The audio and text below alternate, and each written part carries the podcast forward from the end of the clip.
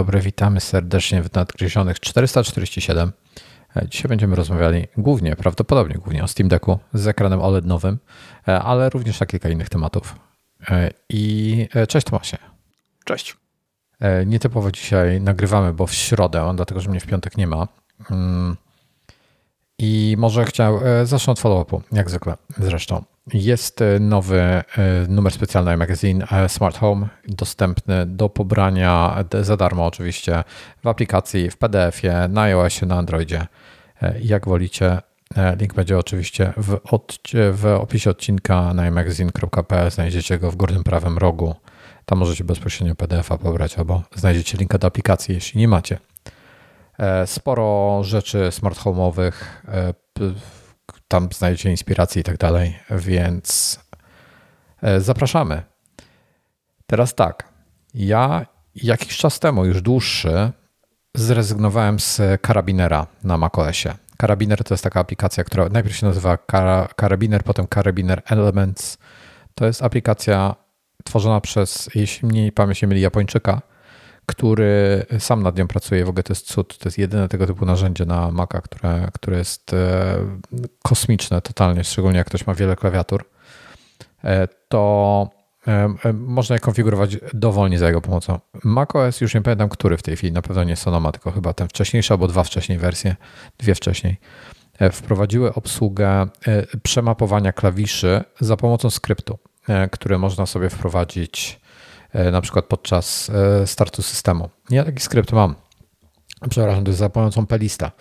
E, I generalnie ja mam tego typu pelista. Opisywałem go dawno temu już na iMagu, na iMagu i patrzę tutaj. I, aha, i pelist generalnie uruchamia skrypt. Skrypt korzysta z narzędzia, które się nazywa Hid Util Property i on ma uruchamiać pewne zmiany. Ja zmieniam trzy klawisze konkretnie. Zmieniam caps locka na, na control, e, zmieniam prawego command, ten na prawo od spacji na option i prawego option na command. To wszystko. Chcę mieć te trzy klawisze zamienione. E, I chodzi mi to głównie o to, że klawiatury mechaniczne mam przemapowane automatycznie, e, więc one są dzięki, jak się nazywa to narzędzie, Boże. QMK. QMK. Via w QMK mam jest zaprogramowane tak właśnie jak powiedziałem e, i to działa tam prawidłowo. Natomiast e, na Macu, Macowej klawiatury oczywiście nie można w ten sposób zrobić. I teraz tak. Ten mój skrypt jest dodany do login items i, i on dotychczas się uruchamiał prawidłowo i mam go zaznaczonego w login items. Mam go włączonego, widzę go. On jest e, Meridian podkreślenie Mac, podkreślenie keyboard, podkreślenie remap, taka ambitna nazwa jest. I on mi się zawsze uruchamiał. Ja musiałem oczywiście zatwierdzić to hasłem, e, potwierdzić, że, że wszystko ok i tak dalej. I on mi się zawsze uruchamiał prawidłowo, e, aż przestał to robić po upgrade'zie do Sonomy. I teraz moje pytanie brzmi, dlaczego przestał się uruchamiać? i tego nie wiem, więc e, jeśli wiecie, czemu on, czy, muszę go ręcznie po prostu uruchomić. Po każdym restarcie systemu. Rzadko restartuję system, więc to nie jest specjalny problem, e, ale wolałbym, żeby znowu to było automatyczne, tak jak wcześniej. Jeżeli wiecie o co chodzi, to dajcie mi e, cynka. Za co z góry dziękuję. Kolejny follow-up. Tutaj nam Stefan nas informuje, że po najnowszej becie, to jest beta czwarta chyba, E, WatchOS 10,2 poprawnie działają automatyzacje na start i zakończenie treningu. To na co narzekałem. O Jezu, przepraszam. E, I to jest dobre. E, szkoda, że nie korzystam w tej chwili z Apple Watcha, ale gdybym korzystał, to bym się bardzo cieszył. Także. Ja bym chciał wrócić do Twojego problemu. No. Czy nie możesz w automatorze ustawić sobie automatyzacji nie wiem, albo przy starcie systemu, y, jeśli jest taka opcja, albo przy starcie jakiejś aplikacji, która się automatycznie uruchamia przy starcie systemu. Ale to ja mam to właśnie, ja, to, ja mam skrypt zrobiony, który uruchamia mi ten, mhm. ta, to, tą rzecz. Y, więc no, ale to, to jest... nie działa i dlatego takie obejście nie, proponuję, skrypt, skrypt, przez... Skrypt działa, jest to dodane do login items i tam mhm. jest zaznaczone, że ma się uruchamiać No mógłbym pewnie to uruchomić no, jakoś, co, że uruchomić ja, przez ja coś rozumiem, innego jeszcze. Ale, ale z racji tego, że nie działa, to niech inny program wywołuje to, na przykład uruchomienie sterownika z Logitecha, tej aplikacji Logitech, e, niech on ci uruchamia automatycznie jeszcze ten skrypt, coś, coś tego typu, bo ta aplikacja się uruchamia zawsze przy starcie, więc to będzie taki łańcuszek. Jedna aplikacja uruchomi drugą. Bo chyba się da zrobić coś takiego. To w Keyboard Maestro prędzej mógłbym coś takiego zrobić, ale, ale wiesz co, nie chcę tego robić. Mm. Może pokombinuję z Keyboard Maestro, jak nie, nie wykombinuję dlaczego. Na razie od, odkąd zrobiłem upgrade systemu, restartowałem system dwukrotnie, i więc jakby e, to dwa razy musiałem uruchomić. To nie jest problem, e, ale, ale no chciałbym, żeby to było z automatu i chciałbym, żeby to było prawidłowo z automatu. E, czyli nie chcę jakichś dziwnych mm. obejść stosować. Ale pokombinuję z Keyboard Maestro. Mm, dobra. W zasadzie to tyle się chodzi. Chyba, że ty masz jakiś follow, którego ja nie widzę. Jak, jak nie, to możemy do newsów przejść. Nie mam ale mam newsa. YouTube Premium wprowadza gry mobilne, tak jak Netflix, czyli opłacając abonament, mm, mając Androida albo iOS-a, dostajesz dostęp do gierek. I póki co to jest funkcja beta, czyli on się, YouTube się zapyta, jakie tam funkcje beta chcesz włączyć, no i jedna z nich to jest ta. Ja ją sobie włączyłem tymczasowo i mm, testowałem bardzo skromnie, ty, tyle co nic. Po prostu uruchomiłem jedną gierkę, żeby zobaczyć, jak to działa. To, to były Angry Birdsy mm, w wersji mobilnej, y, co ja mówię, w wersji multiplayer chyba. To w ogóle mnie zdziwiło, że da się zrobić tą gierkę w wersji multiplayer, ale to było tak, że tam ja miałem świnie niebieskie, przeciwnik miał świnie czerwone, no i mieliśmy rozwalać y, nawzajem. A z kim grałeś? Y, no nie wiem, wyświetlił mi się tam jakiś jack czy ktoś, więc A, nie wiem, czy to był random. komputer. Random, tak. Nie wiem, czy to był komputer, czy to był multiplayer. Ciężko mi powiedzieć, ale funkcjonalnie jest to zrobione tak, jakby było przeznaczone do multiplayera. I działa to trochę tak jak te gierki chyba z Facebooka, a nie tak jak te z Netflixa, czyli nie instaluje się ich przez Apple Store, tylko po prostu klikasz i bez instalacji ona się uruchamia. Czyli to jest Więc jakaś taka raczej... tak? No, no to wygląda tak, tak. Więc to nie będą gry super wymagające z super grafiką. A na przykład te Angry Birds działały całkiem ok, chociaż mam wrażenie, że te, które mam z Apple Arcade działały płynniej, że no, były lepsze graficznie. Znaczy grafika była ok, ale właśnie ta płynność, że czasami mi coś tam y, nie, nie zagrał tak jak powinno. I proporcje ekranu. Nie był, ekran nie był wypełniony w pełni. Miałem po bokach czarne pasy, czego bardzo, bardzo dawno nie widziałem. E, no, ale widać, że Netflix, e, Netflix, mm, że YouTube będzie chciał w to iść, a jeśli ktoś ma Netflixa, no to tam są naprawdę mega hity. To znaczy, wiele osób chyba sobie nie zdaje sprawy, jakie tam są gry, więc e, polecam zerknąć. Co, jak dokładnie działają, bo ja nawet nie wiedziałem, jak dokładnie działają gry na Netflixie? Mm, na Netflixie to po prostu je instalujesz z... Mm, masz w aplikacji, yy, klikasz i instaluje ci ją na Ale aplikacji Przynajmniej na... z, tego, z tego, co wiem, bo ja... Mówisz aplikacji iOS-owej czy iPadowej, tak? Tak, tak. Ha, no, okay. Android e, i iOS, tak, tak. Nie wiedziałem nawet, że są y, takie rzeczy.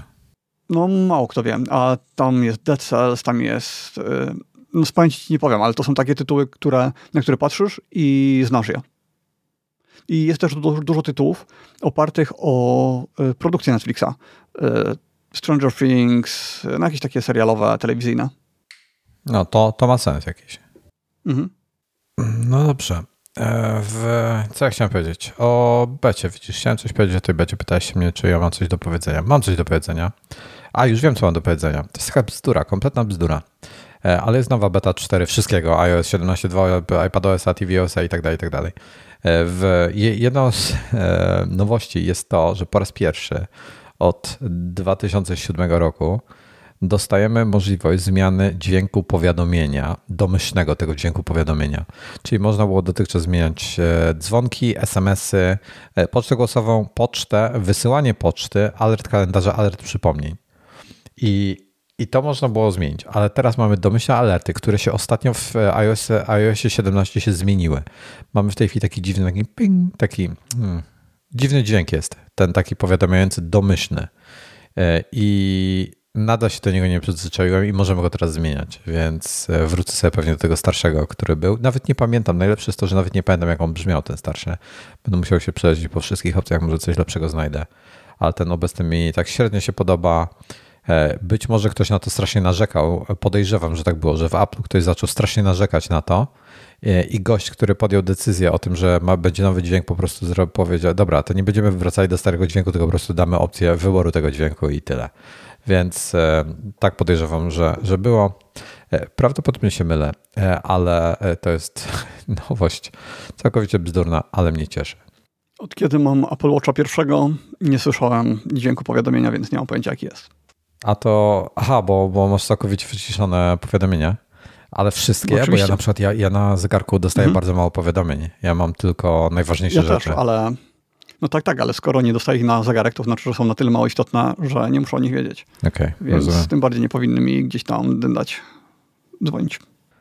Dobrze, masz jeszcze coś, chciałeś powiedzieć na temat Vario XR4. Nowa generacja najbardziej high-endowego VR-a.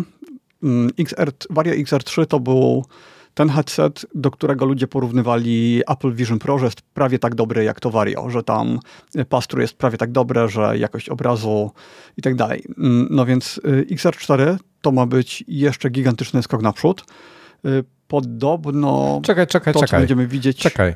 E, Vario XR3 miał um, miał 1920-1920 nie, nie, to nie tak. na rozdzielczość na środku i potem 2880 w sumie w kwadracie per oko. Tak, tak. Czyli to nadal jest daleko do tego, co, co Vision Pro dory, więc jak mówili, że Vision Pro jest prawie tak dobry jak to? Odwrotnie chyba. Mówili to o pastru. Nie, nie, mówili to o pastru, o tym jak y, świat rzeczywisty przenika okay. się z y, wirtualnym. Dobra.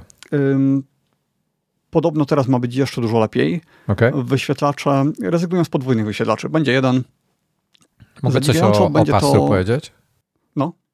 E, przepaść w pass-through między transparency, które Apple oferuje w słuchawkach, też jest pass-through, tylko audio, nie wideo, a w innych słuchawkach. Ostatnio miałem inne słuchawki, na których nigdy nie włączam transparency i czytam jak to się nazywa na nich i włączyłem. Nie będę mówił jaka marka, żeby nie tego, ale dobra marka.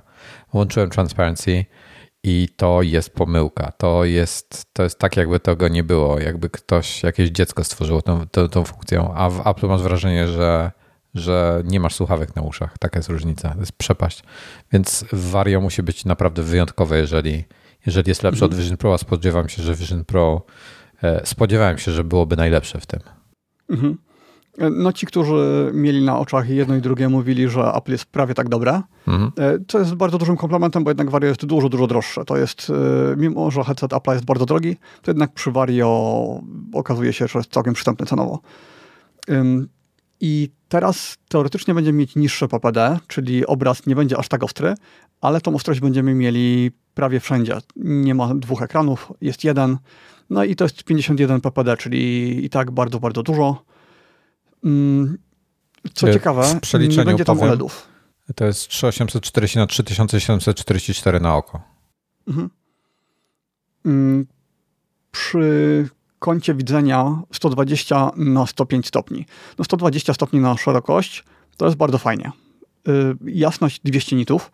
W VR-ze ta jasność nie ma aż takiego znaczenia, bo jeśli odcinamy światło zewnętrzne, to nawet przy 80 czy 60 nitach nawet ma się wrażenie, że wszystko jest w miarę jasne, ale jeśli chce się uzyskać dużą rozpiętość tonalną, HDR i tak dalej, no to wtedy już to będzie miało znaczenie.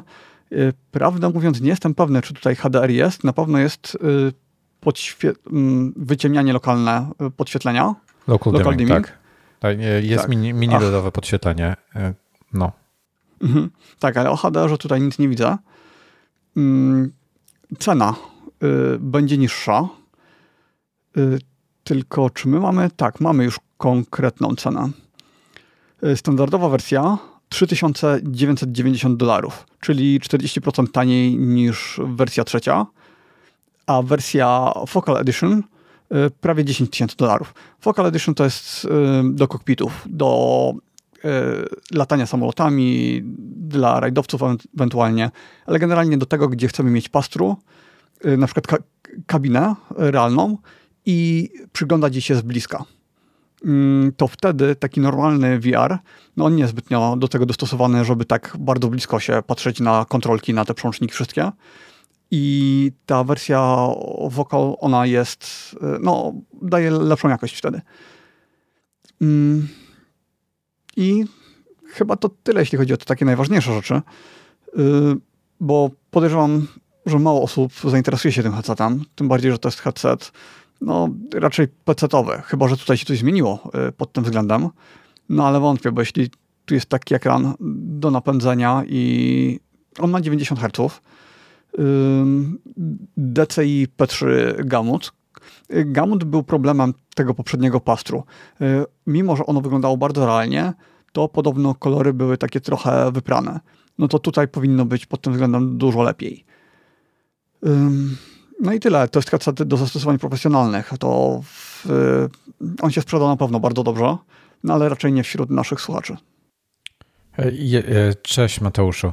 E, jeżeli się sprzeda wśród naszych słuchaczy, to jestem bardzo ciekawy. E, tutaj dodam, że Vario będzie dostępny w Secure Edition dla rządów, dla agencji, jakichś takich CIA i tym podobnych, dla wojska i będzie w cenie 8 tysięcy lub 14 tysięcy dolarów odpowiednio.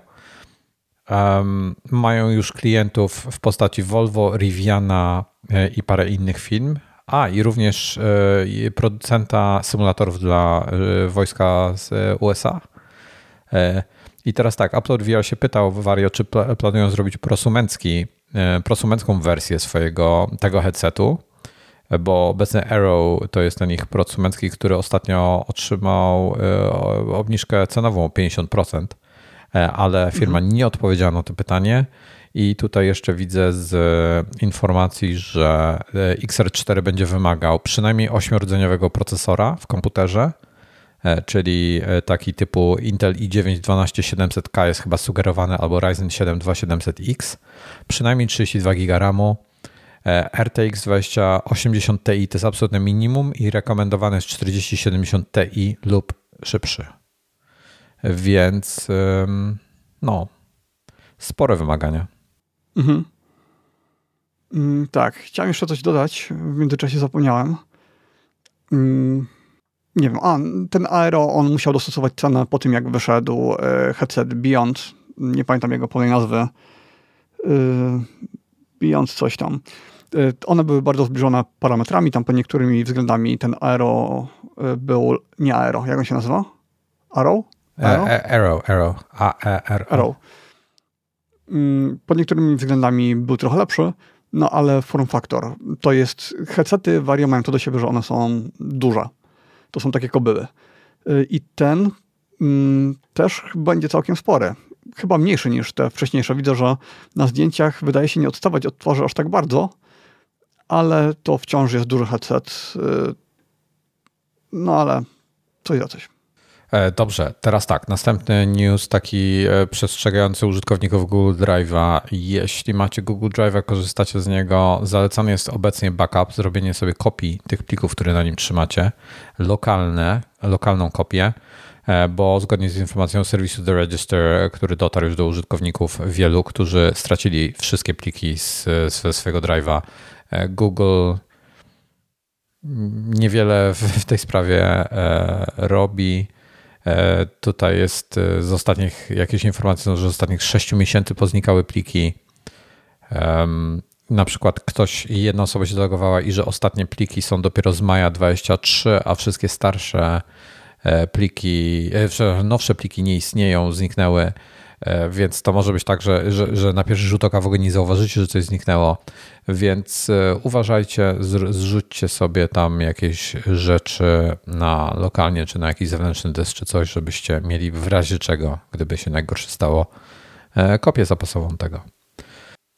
I jeszcze zanim przejdziemy do głównego tematu, czyli zanim przejdziemy do Steam Decka, jeszcze chciałeś powiedzieć o EA.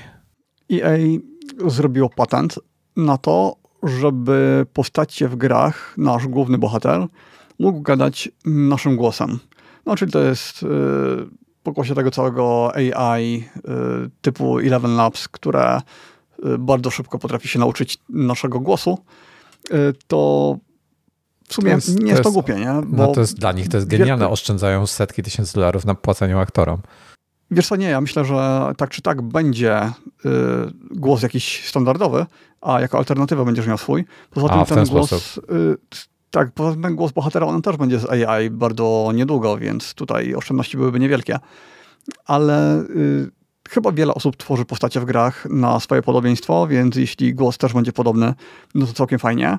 Tylko, że mało kto lubi swój głos. Na ogół jest tak, że no, my swój głos słyszymy inaczej niż y, brzmi w rzeczywistości. Więc y, Wojtek tutaj y, chyba sugeruje, że nie znosi swojego głosu.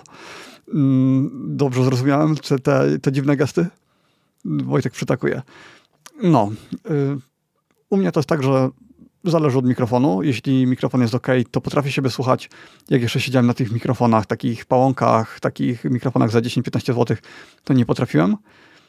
Jest taki prosty trik, żeby usłyszeć siebie podobnie jak, brzmi, jak w rzeczywistości, trzeba zasłonić sobie, mm, jakby to powiedzieć, umiem to pokazać, że trzeba na przykład wziąć jakiś skoroszyty, zaszyty coś takiego książki i przyłożyć sobie tak jakby obok oczu, żeby wychodziły w stronę uszu, na boki, żeby wychodziły na, na boki.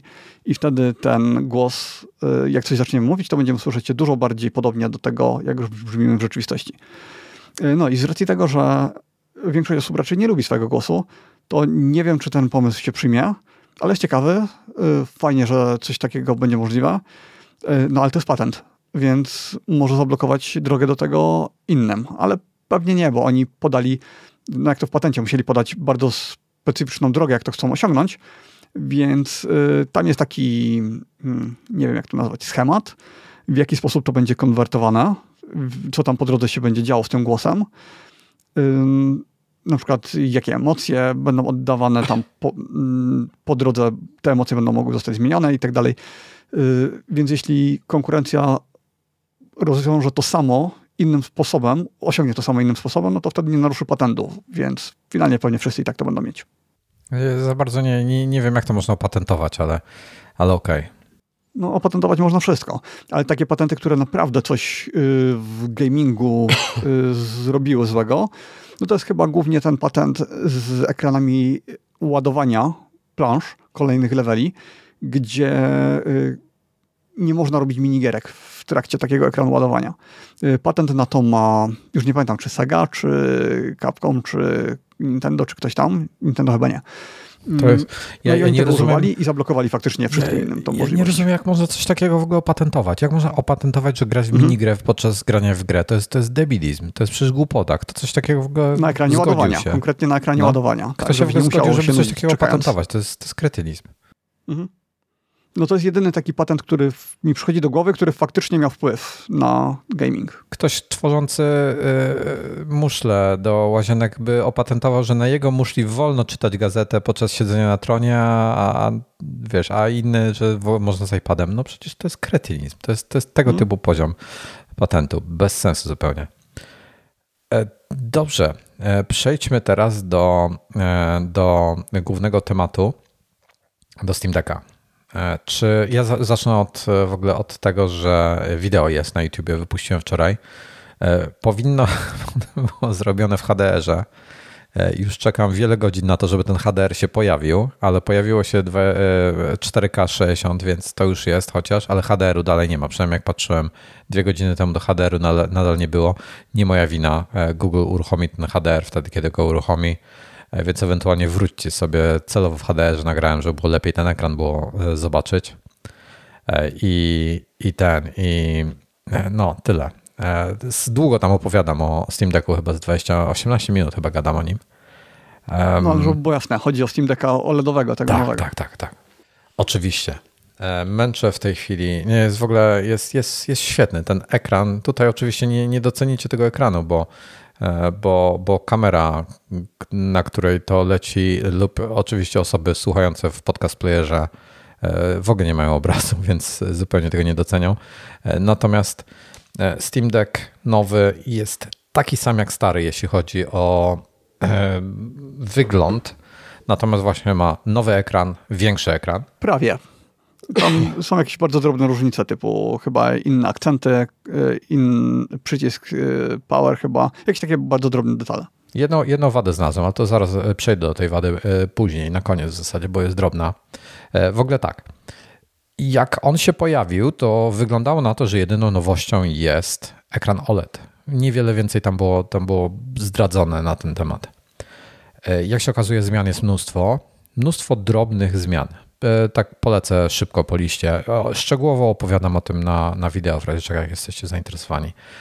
Jest... No i chyba w zeszłym odcinku albo dwa odcinki temu e, była dyskusja taka dość obszerna też o tym. Tak, tak, tak. Też możecie wrócić do starszych odcinków. Więc tak, podsumowując szybko. Jest 7,4 cala OLED, e, który ma albo glossy to szkło, albo nacinane ten edge to glass taki, że jest bardziej matowe. Przy czym z tego co widzę, co inni raportują, co mają obie sztuki, mówią, że to z nacinanym traci kontrast i jest bardziej, mniej czarny bo przez, przez tą utratę kontrastu. I ty tu potwierdzałeś coś podobnego a propos szkła nanostrukturalnego w monitorach Apple, jak pamiętam. Mm, to znaczy, mnie o tym informował Marcin Kałuża, natomiast ja miałem do czynienia tylko z nanostrukturalnym szkłem już tej nowszej generacji w e, tych nowszych monitorach studio, mhm. a nie w XDR-ach i w studio jest to lepiej rozwiązane podobno, więc tam było w miarę ok. E, no więc znaczy, tak. Nie, co ja mówię, nie, ta, nie było w miarę okej. To było tak dobre, że nie mogę uwierzyć w to, co widzę. E, nie widziałem żadnych odbić, jednocześnie obraz był całkiem klarowny, chociaż szklany był bardziej kontrastowy.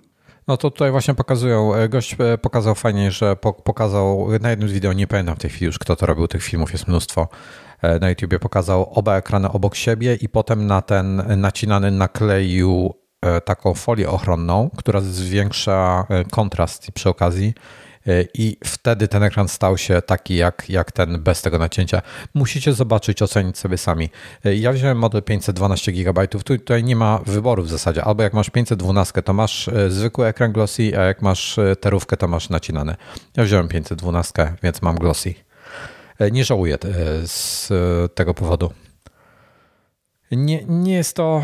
Okej, okay, nie jestem na dworze, tak? On ma 1000 nitów ten ekran, na dworze byłoby pewnie za mało, gdybym grał w słońcu pełnym latem i tak dalej. Natomiast pewnie by się zagotował przy okazji, biorąc pod uwagę, jakie lata ostatnio mieliśmy. E, natomiast tutaj w warunkach domowych, gdzie mam tego światła sporo i tak to nie przeszkadza, widać bardzo ładnie ten ekran, więc e, nie, nie ma stresu.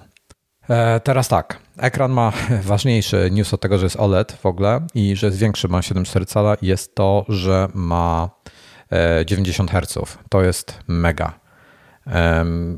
Super sprawa, super płynny jest. Chciałbym, żeby było 120. Widać, że to nie jest 120, ale widać też, że nie jest 60. Także to 90 to jest taki, myślę, że fajny kompromis na razie. To, co wynika z tych 90 Hz w ogóle, ważniejsza rzecz jest to, że zmienne, e, zmienne e, odświeżanie, czyli variable refresh rate. I to znaczy, że na przykład jak ja uruchomię, tam jest taki suwak E, w tym menu Steam. Taki, taki jest. Do każdej gry można dostosować konsolę, jak ma się zachowywać. Możemy ograniczyć e, prędkość procesora albo TDP procesora w zasadzie, żeby GPU miało trochę więcej mocy. E, możemy też zmniejszyć chyba GPU, jej maksymalną moc dostępną. Możemy ograniczyć sobie FPS-y dowolnie i tak dalej. Wcześniej to się po prostu ograniczało FPS-y. E, w tej chwili to jest, to jest fajnie zrobione, bo tak, ograniczamy sobie e, FPS-y i za tym idzie ekran. Ekran się dostosowuje do tego, ile mamy FPS-ów. Jeżeli ograniczymy do 60 FPS-ów, to ekran zmieni częstotliwość odświeżania na 60 Hz. I jak zjedziemy do 40 FPS-ów, to ekran zwiększy częstotliwość na 80 Hz, czyli w tym momencie są e, dwa odświeżenia per klatkę. Przy, 4, przy 30 jest ponownie 90 Hz, E, i tak dalej, i tak dalej. Ja w tej chwili na przykład lecę e, i to oczywiście wszystko wpływa na baterię, no bo, no bo e, a to zresztą opowiadam na tym wideo, nie będę w tej chwili wchodził. Ekran też ma HDR, co jest istotne i ekran oraz software oraz wszystkie zmiany znacząco wpływają na, na input lag. To jest, to jest fajne. E, input lag to jest moment, zależy jak mierzony input lag, ale input lag taki, o którym teraz tutaj mówimy, od momentu, co naciśniesz jakiś klawisz, czy zrobisz jakąś akcję,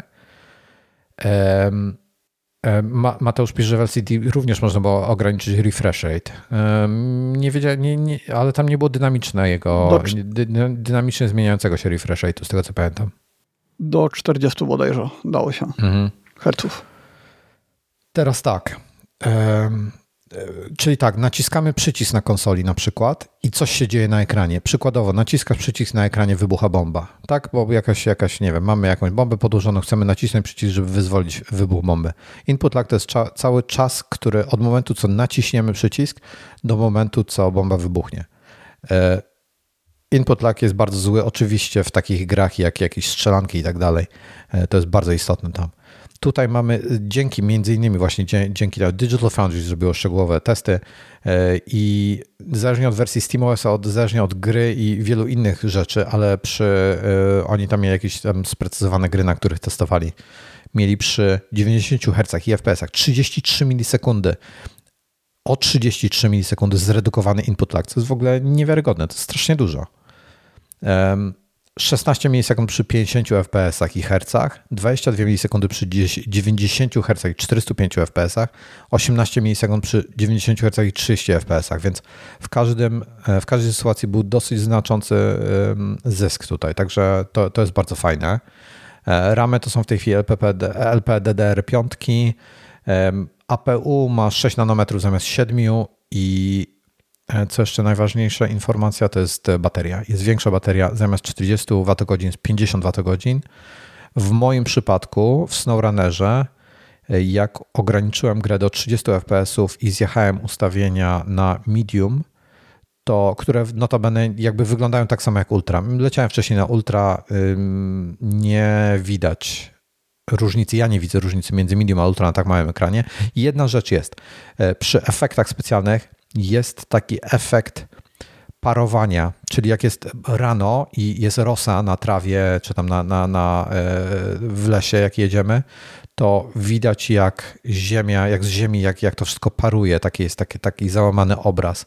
To tego efektu nie ma. To jest jedyna zmiana między medium a ultra, która jest zauważalna na tak małym ekranie. I powiem ci, że e, jak zmieniłem te, te rzeczy, to w tej chwili wyciągam zużywam 20% na godzinę, więc teoretycznie około 5 godzin powinien wystarczyć grania, co jest bardzo długo jak na, na to urządzenie i jak na StowRunnera, który jest dosyć wymagającą grą i świetną graficznie. Więc e, to jest bardzo miłe. E, co jeszcze? E, większy wentylator, dzięki temu, że APU jest mniej się grzeje, to on może wolniej pracować. On w ogóle wolniej pracuje, jest większy, a dalej wolniej pracuje. Na full obrotach jest absolutnie cichy. Jest to tego typu wentylator, jaki w MacBookach zastosowano, które po prostu nawet pod obciążeniem nie hałasują. Poprawione głośniki ponoć mają lepszy bas, moim zdaniem dalej są bardzo słabe, ale grają, wydają jakieś tam dźwięki. E, I... A gdzieś słyszałem, chyba w Wrysławie, że być może jest dźwięk gorszy właśnie, że to jest wada, że delikatnie gorszy dźwięk, i, ale że raczej tylko jeśli się jednego Steam Decka obok drugiego postawi. No to, ja to słyszałem słychać. odwrotnie, więc pewnie jest to bardzo subiektywne. Mhm. Nie widziałem jakiegoś konkretnego testu e, i tak myślę, że słuchawki twoim przyjacielem. Mm, mhm. Teraz tak, e, jedna ważna rzecz. Bluetooth. Można budzić go przez Bluetooth, czyli jeżeli macie go podłączonego pod telewizor na przykład, e, pod jakieś tego typu tego typu wyświetlacz pod monitor gdziekolwiek i macie go w doku i korzystacie z zewnętrznego kontrolera, to możecie go w tej chwili wybudzić kontrolerem. Nie musicie uruchamiać samego Steam Decka. Co dotychczas nie działało, co potencjalnie dla tych osób będzie super ważne. Ja jeszcze swojego nie podłączałem, nie mam zewnętrznego kontrolera, nie podłączałem huba, nie podłączałem klawiatury, nie podłączałem myszki, e, więc e, na razie korzystam z niego po prostu jako, jak, jako, jako z konsoli, którą trzymam w rękach. Dwie gry na razie uruchomiłem, w sensie tak, tak testowo Firewatcha, którego nie skończyłem w końcu, muszę go skończyć. E, I wygląda świetnie na tym ekranie. I druga gra to oczywiście e, SnowRunner, która była teraz w promocji na ten Autumn, Autumn e, nie pamiętam to, Autumn Sale, czy tam coś tam, jakiś tam i, i swój jesienną wyprzedaż mają na, na Steamie w tej chwili, to czy nie wiem, czy już się nie skończyła przypadkiem to um, sporo rzeczy można kupić. Na Wiedźmina kupiłem w ogóle za jakieś grosze, 15 zł chyba, czy coś takiego, także w ogóle super cena, może 30. E, więc, więc e, super. E, teraz tak, czy ty masz jakieś pytania do mnie? No przede wszystkim ekran. Słyszałem, że HDR jest bardzo dobry, nawet lepszy niż w wielu smartfonach. Mm, czy te gry, w które grałeś, one, czy tam widać HDR dobrze? Celowo wybrałem SnowRunnera i um, Firewatcha. Tak, po prawdzie ciężko mi powiedzieć, czy to jest HDR. Zakładam, że to jest HDR. E, nie, nie czytałem, nie, nie czytałem, czy, czy niektórych grach trzeba HDR włączyć ręcznie. Tutaj nie ma takiej opcji w SnowRunnerze. Zakładam, że ono działa w HDR-ze. Jest bardzo jasno, w sensie ekran bardzo mocno świeci i jest bardzo kolorowo, więc wygląda na to, że działa ten HDR. Mogę tylko powiedzieć tyle, że wygląda rewelacyjnie. SnowRunner, właśnie specjalnie wybrałem SnowRunnera, bo tam kolory są takie obłędne. Noc, właśnie nocą jak jeździsz, no to musisz światła powłączać, to też wygląda przekosmicznie. E, no i Firewatch jest też bardzo kolorową grą. Też ciężko mi powiedzieć, czy tam, ja tę chwilę Firewatch uruchomiłem, ciężko mi powiedzieć, czy tam jest HDR, ale wygląda przepięknie, po prostu przepięknie. No, przy OLEDzie i tylu nitach tego ustawisz raz no to nawet bez HDR-u i tak będzie robiło robota. E, mam mm, włączoną miałeś... dynamiczną, dynamiczne ustawienie jasności. Nie, nie ustawiam tego ręcznie. Mhm. E, ty miałeś Steam Decka tego pierwszego w czasie, kiedy on był jeszcze taki trochę w wersji beta, bo to był jego początek, więc on później przeszedł totalną metamorfozę. Oprogramowanie mu tak bardzo zmienili, że no dzisiaj ten Steam Deck to jest jednak zupełnie inne urządzenie, dużo, dużo bardziej dopracowane. Y, więc y, nie będę ci tam pytał o takie sprawy związane z systemem, bo, no bo ty byłeś na tej wersji jeszcze takiej y, bardzo, bardzo wczesnej.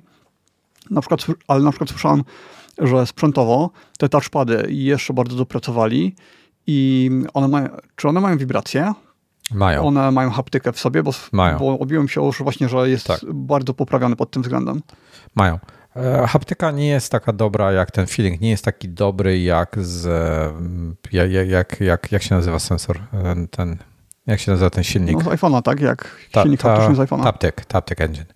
Nie, nie jest tak dobry. Nie, nie jest to tak, tak dobra haptyka, w sensie, wiesz, jeśli chodzi o czucie, jak, jak czuć tą haptykę, ale jest e, bardzo fajna. Ja mam problem z tym w tej chwili, bo nie wiem za bardzo, na przykład w SnowRunnerze, masz do wyboru. Tam wchodzisz sobie w ustawienie i masz, e, w ogóle zaraz ci powiem o przyciskach, to jest dramat. Zaraz, zaraz do tego przejdziemy. SnowRunnerze możesz ustawić sobie tak zwane controller scheme, to się nazywa, czyli jakie prze, przyciski, jak działa gra, który, który thumb e, stick robi co, który przycisk robi co i tak dalej, i tak dalej. Jest typu A, B, C, jest kilka ustawień, możesz sobie wybrać, który ci bardziej odpowiada. Ja korzystam z tego defaultowego A, zacząłem używać E, wcześniej z niego korzystałem na padzie, e, bardzo to podobnie działa. Na, na PC kiedyś SnowRunnera grałem w Game Passie, go kiedyś miałem. I, i to jest to bardzo... tak działa wszędzie, to znaczy to jest nie tylko na samym Steam Decku, ale to jest funkcja Steama. Jeśli grasz na Steamie albo na przykład przez Steam, Steam Linka, no to tam ustawienia są chyba identyczne jak na Steam Decku. Tak, to się właśnie, się jakoś ta to jest funkcja SteamOS-a, ona nie pamiętam jak się nazywa w tej chwili, to właśnie to dostosowanie gry do, e, do, do, do tych możliwości sterowania za pomocą Steam Decka. E, I i nie wiem, jak zmienić zachowanie trackpadów. Muszę wejść, jest gdzieś jedno, jedno wideo, gdzie ktoś fajnie pokazuje, jak on zmienił zachowanie jednego z trackpadów, e, żeby zachowywał się inaczej i rzeczywiście zwiększyło to ich użyteczność. E, w moim przypadku one są w tej chwili nieużywane, przynajmniej przy tych dwóch grach są mi zupełnie zbędne. E, może gdyby jeden z nich działał jako kursor i myszka, to wtedy byłoby to e, bardziej praktyczne w niektórych sytuacjach. E, realnie rzecz biorąc, te dwie gry nie potrzebują trackpadów do niczego, więc ja korzystam po prostu z thumbsticków i z wszystkich przycisków i z tych triggerów, ale nie, nie, są jeszcze cztery pod spodem. Tych pod spodem nie używam, nie, nie są zmapowane do niczego. Hmm. Teraz tak, mam jeden problem. To jest, to jest dramat. To jest po prostu, to jest tutaj i to jest, e, czyli w głowie to wszystko siedzi i to jest ogromny problem, bo gram przez ostatnie lata cały czas, jeśli chodzi o konsolę, nie, nie mam pod, ręki, pod ręką, e, gram w Switcha. E, na Switchu, już pokażę o co chodzi, jak dla, dla naszych widzów na żywo. Na Switchu w rogu to są przyciski i mamy AB i XY w przypadku Steam Decka. Nawet nie pamiętam, jak się nazywają na Switchu. Też chyba AB i XY, prawda? też nie pamiętam, ale Switch ma prawidłowo, a e, inne konsole mają źle. Tak, Teraz tak. o tym kiedyś dyskutowaliśmy. Tak, dyskutowaliśmy o tym. Ja byłem zawsze przyzwyczajony do tej nie-switchowej wersji, bo tak wszyscy, bo, bo tak miały Xboxy i e, PlayStation i tak dalej. Tak, które, które ja miałem. I to było, to było wszystko fajnie, ładnie, dopóki nie przesiadłem się na Switcha. Teraz dla mnie te wszystkie inne systemy są do kitu. I teraz tak, słuchaj, grałem, zostawiłem... O, czekaj, bo to będzie, ciekawe, to, to będzie ciekawe, to jest... bo ostatnio mnie starałeś przekonać, że to rozwiązanie konkurencji jest do kitu. Już? Kiedy ja mówiłem, że że to, że po prawej przycisk jest da jako dalej, a po lewej przycisk jest jako wstecz, to dla mnie to było intuicyjne. Nie, to wstecz jest na dole. Czyli tak jak ma Switch. Wstecz jest na dole na, na Switch. Na dole, ale on jest y, na dole po lewej i trochę wyżej po prawej, wiesz, to jest tak pod kątem. Czyli nie, bo to jest taki nie, nie. rąb. to jest przechylone, to nie jest tak, że to jest kwadrat, tylko taki... No tak, ale, ale jest jakby lewo, prawo, góra, dół, tak? Jak się popatrzy za niego. No tak, tak, ale no to... wiesz, A masz bardziej B... z lewej, a B masz całkowicie z prawej strony.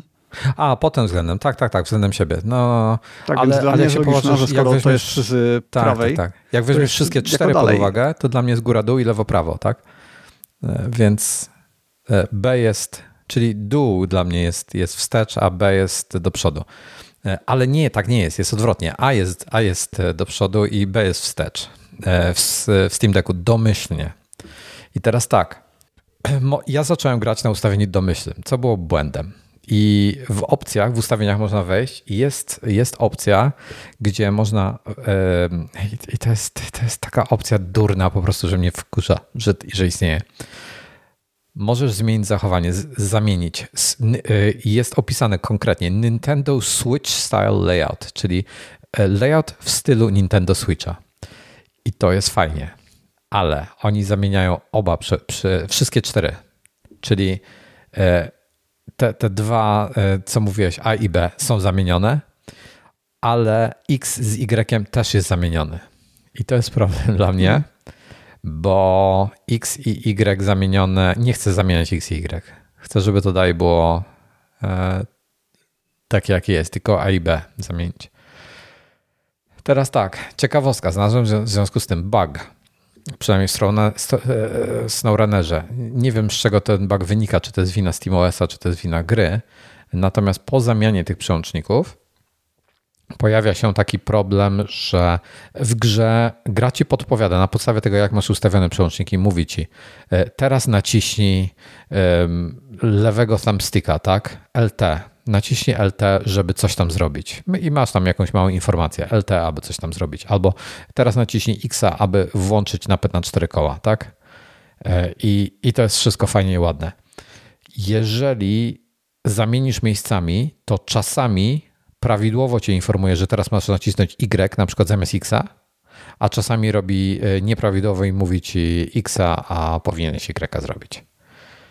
Nie wiem, z czego to wynika, skąd jest ten błąd. Jest to e, spory błąd, niestety.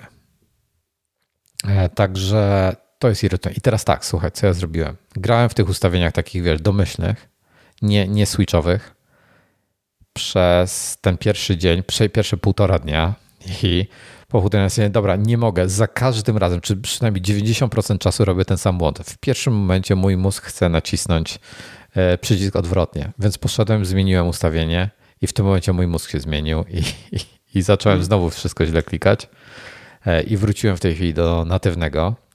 Nie wiem na ile tak długo, na, na, na ile pozostanę, zobaczę na przykładzie innych gier jeszcze. E, na razie jakby powoli się przyzwyczajam do tego setupu. Być może znowu, znowu się pomęczę kilka dni i wrócę do tamtego. Ale to jest trochę mindfuck. Bardziej mnie denerwuje to, że jak zmienię to ustawienie na właśnie na switchowy, to czasami podpowiada zły przycisk, więc muszę, wiesz, dwa razy nacisnąć, żeby, żeby wiedzieć, co robię prawidłowo lub nie. E, coś zedytowałeś w notatkach, ale nie widzę co. Nic do tego tematu, do, do, do A, kolejnych. Okej. Okay. E, czy jeszcze masz jakieś pytania do mnie? Mm, no, sam system operacyjny. Czy dla ciebie to, że nie ma Windowsa, nie ma Game Passa, czy to jest dla ciebie wada? No bo jednak mnóstwo zalet ma ten SteamOS. Nie próbowałem streamować jeszcze. Będę próbował. Baldursa spróbuję zestreamować. Zobaczę, jak to działa. Steam Deck, jeżeli macie PC-ta ze Steamem zainstalowanym, możecie streamować gry na Steam Decka.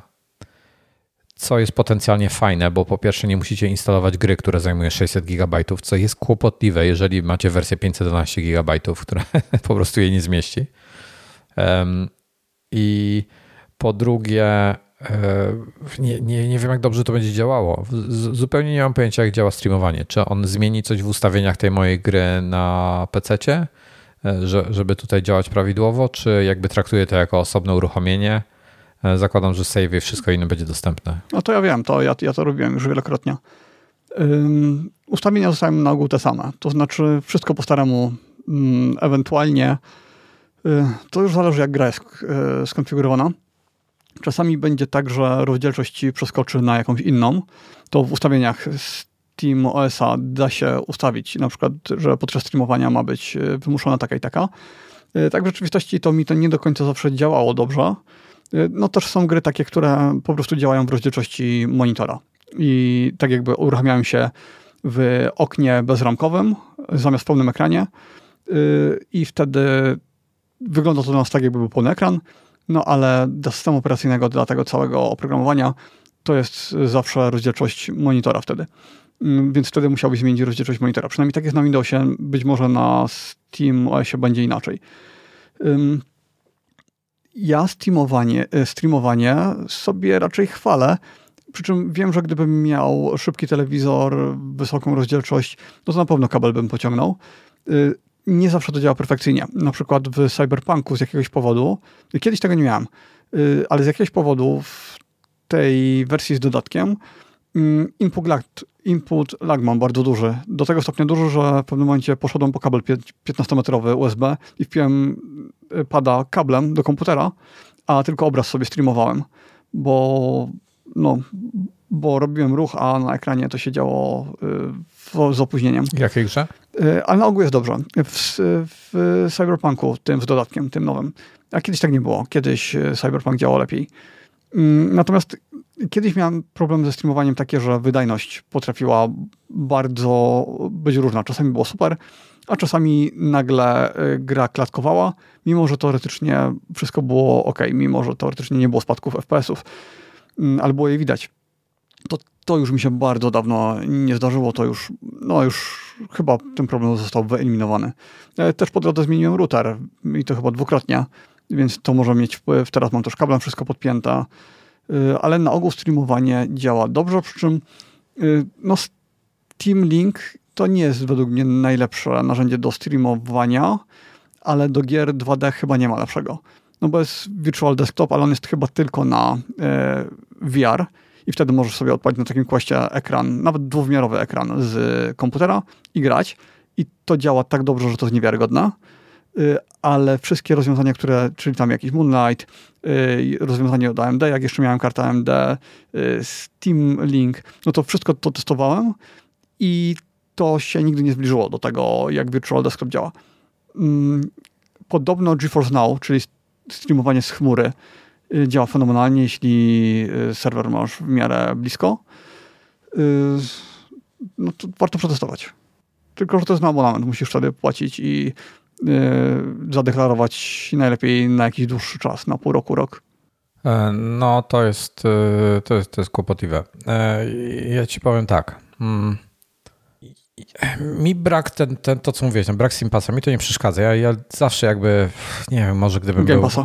Game Passa, ja powiedziałem Steam Passa, tak? Game Passa. Fajnie byłoby mieć takiego Steam Passa, powiem ci. Oczywiście.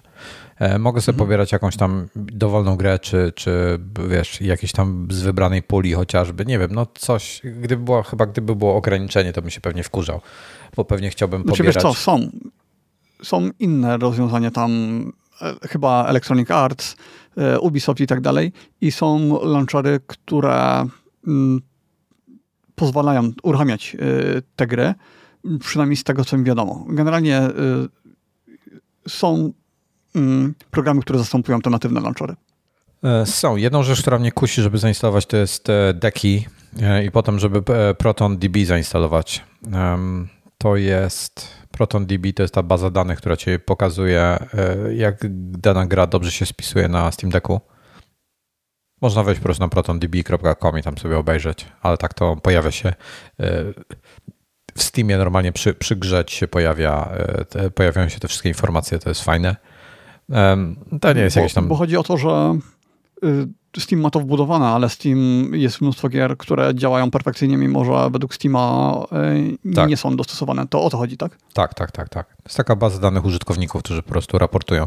Tam są informacje też, jak najlepiej skonfigurować daną grę, żeby y, prawidłowo działała. Teraz pod Steam Deckiem optymalne jakieś parametry, na przykład na jakość albo na czas pracy na baterii itd., tak itd. Tak Niektóre gry na przykład warto CPU ograniczyć, bo, bo nie potrzebują dużo CPU, ale potrzebują dużo GPU. W tym momencie CPU ograniczasz, mają więcej, e, e, GPU ma trochę więcej e, dostępnej mocy i tak dalej, i tak dalej. Tego typu porady tam są.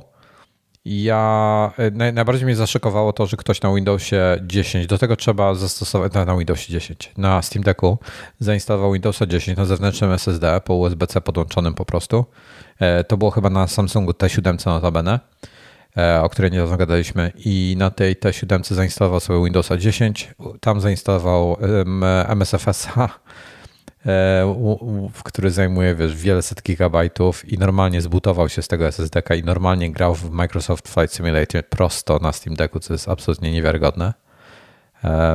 20-30 FPS wyciągał, co jest 20-30 FPS, 30 FPS jest ok, 20 trochę mało ale biorąc pod uwagę Steam Deck i taka gra z zewnętrznego SSD, to jest w ogóle kosmos tam, gdzie to, to działa. E, także można tego typu rzeczy robić z nim. Um, modów i, i tym podobnych rzeczy jest mnóstwo. Ja na razie chcę polecieć natywnie, w sensie nie chcę modować go je, jeszcze. Zobaczymy dalej, co będzie. Na razie chcę zostawić fabrykę, zobaczyć jak to działa, poznać się z nim i tak dalej. Na razie zresztą męczę SnowRunnera tam. E, domyślnie jest chyba 80 godzin grania, a potem są wszystkie DLC, czyli a, a sezonów, bo to oni na sezony to dzielą. Tam sezonów jest chyba 11. Każdy sezon to jest tam kilkadziesiąt godzin grania, więc tego jest w cholerę. E, także zobaczymy. Na razie, na razie męczę SnowRunnera i pewnie będę Firewatcha też trochę męczył e, i zobaczymy. Zobaczymy. Jestem wstępnie absolutnie zachwycony tym urządzeniem. Jest, ten ekran po prostu powoduje, że chce ci się grać. No, tamten jednak zniechęcał. Taki, taka sama różnica jak między Switchem, a, tym LCD-kowym, a OLEDowym. Po prostu przepaść. No, tylko że tutaj jeszcze lepszy obraz. Tam była bateria y, ulepszona, ale tutaj tych usprawnień jest jednak hmm. dużo, dużo więcej, nie? Tak, tak, tak. Um, bo, bo, bo te usprawnienia są pod każdym względem. On jest nawet lżejszy.